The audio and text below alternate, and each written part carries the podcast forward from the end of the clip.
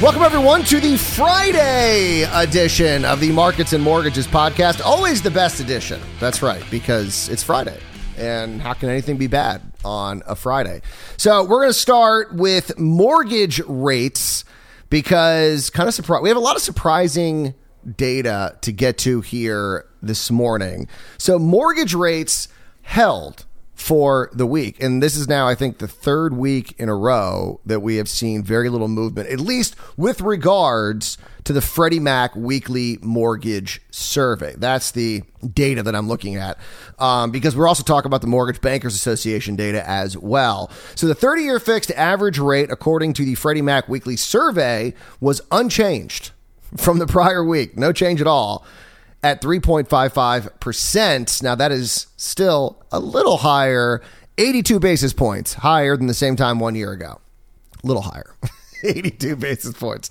Uh, the 15 year fixed week over week actually fell. Yeah, it's been a while since we've seen a decline. Uh, three basis points to 2.77%, which is still 51 basis points higher than one year ago. So it's kind of interesting that we are seeing a just complete brick wall when it comes to mortgage rates because of what's happening in the economy. We'll get to that a little bit later. However, Sam Khater, Freddie Mac's chief economist, argued that this leveling off is probably not going to last, and it's kind of has a lot to do with what's going on with regards to the overall economy and Omicron and that imp- and the impact that Omicron's having on the economy. Uh, Khater said the economy lost some momentum in January, leaving mortgage rates unchanged from last week and relatively flat for three consecutive weeks. The stagnation reflects the economic impact of the Omicron variant of COVID 19, which we believe will subside in the coming months. As economic recovery continues going into the spring and summer, mortgage rates are expected to resume their upward trajectory. And like I said earlier this week on Wednesday, we got some data from the Mortgage Bankers Association. And yes, they showed rates slowing, but they were still moving forward. But what's interesting is that their 30 year fixed is not as high with comparison to a year ago. For example, let me explain what I'm talking about. The 30 year fixed from the Mortgage Bankers Association was up three basis points this week to 3.59% and is now 67 basis points higher than one year ago. So even though they're showing a higher rate, it's actually not as high when compared to where we were a year ago. And so, you know, every survey is different and, you know, everyone, every day rates are moving around here and there. So it depends on the day that you're getting this data. But it is interesting that the Mortgage Bankers Association is still showing rates sort of moving up. Freddie Mac had sort of hit a brick wall, but their rates are still higher than a year ago versus where the Mortgage Bankers Association is. So it just goes to show you just kind of how crazy everything is right now. Like I said, with the overall economy, with what's happening in real estate, just a lot of craziness that is currently going on. and be prepared for that. So I mentioned surprising data. This is Jobs Week for those that do not know. This is we get all, all this job data uh, to start every month, and on Wednesday we got the ADP report that was very surprising, and that we were supposed to see probably around two hundred thousand jobs created, and it showed the economy losing three hundred thousand jobs in January. So a five hundred thousand job miss kind of a big deal. Pretty big one. Not that we haven't seen that all throughout this year, big misses one way or the other, usually to the negative, I will say. And we know that Friday's jobs report isn't supposed to be that great either. So it was interesting to see initial jobless claims move in positive territory. It was kind of surprising. Uh, they did expect a slight fall, but they actually fell a little bit more than expected. Initial jobless claims were 238,000, a decrease of 23,000 from the previous week's revised levels. Economists had projected a smaller drop to 245,000. This is for the week ending January the 29th. Continuing claims, unfortunately, did not beat expectations. That's for the week ending January 22nd. Continuing claims fell to 1.628 million, a 44,000 job decrease from the previous week's, or I should say, 44,000 claim decrease from the previous week's revised level, but economists had projected it to drop to 1.62 million flat. So it didn't fall as much as they were projecting. However, Ian Shepherdson, chief economist for Pantheon Macroeconomics, said the week of declines is actually a good sign that the Omicron damage could be behind us saying, quote, the second straight hefty drop in jobless claims continues the reversal of the Omicron hit. We expect claims to keep falling, though they'll likely be unchanged next week, thanks to a seasonal quirk with new cycle, with a new cycle lows likely in mid-March, about six weeks later than we would have expected in the absence of Omicron.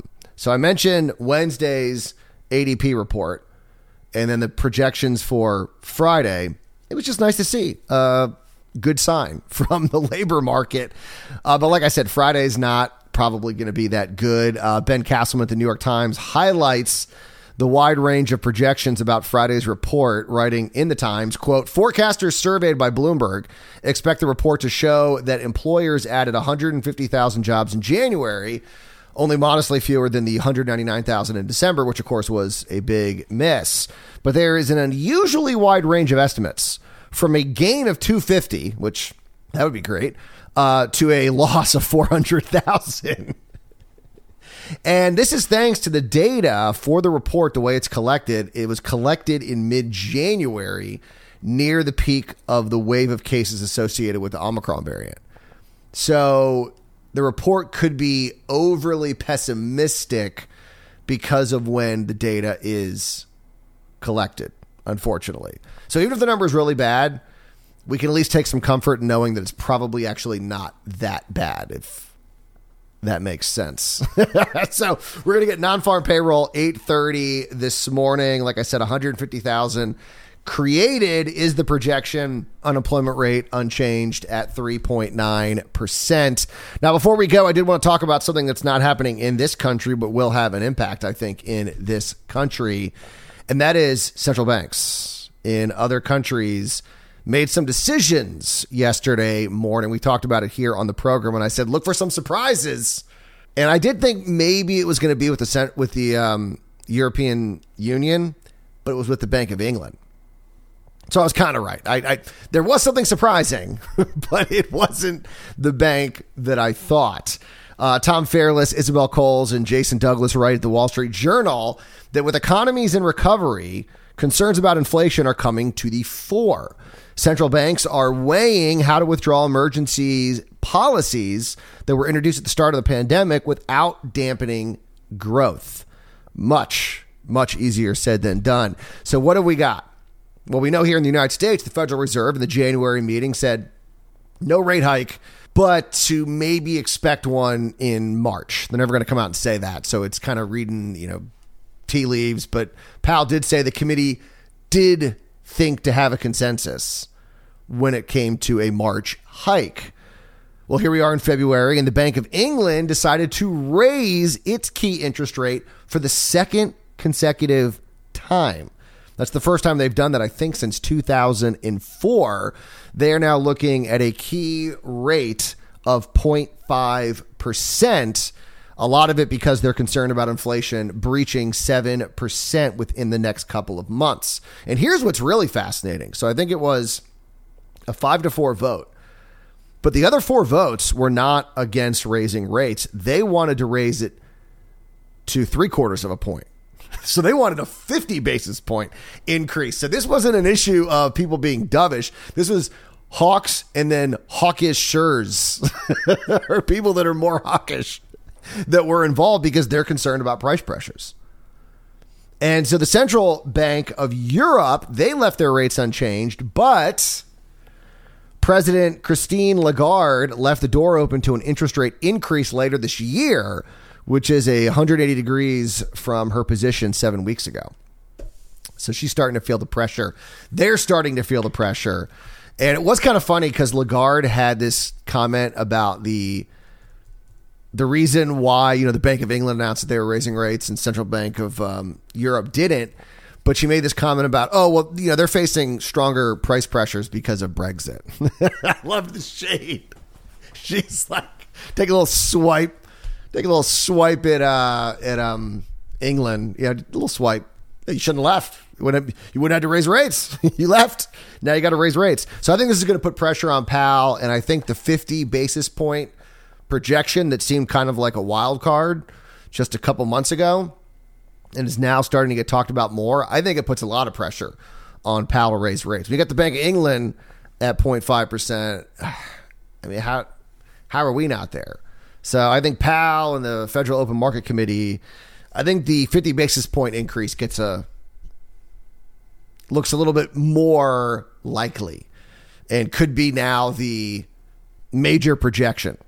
And that could be the likely projection, I should say. So I think it puts pressure on them. No doubt about that. All right, we got to go. You guys enjoy your weekend. Don't forget later today, uh, or not, you know, a couple hours, we'll be getting the non farm payroll. We'll be talking about it on Monday's pod. But you guys enjoy your weekend, enjoy your Friday, and we'll see you back here on Monday for another edition of Markets and Mortgages. And as always, do not wait to buy real estate. You buy real estate and wait.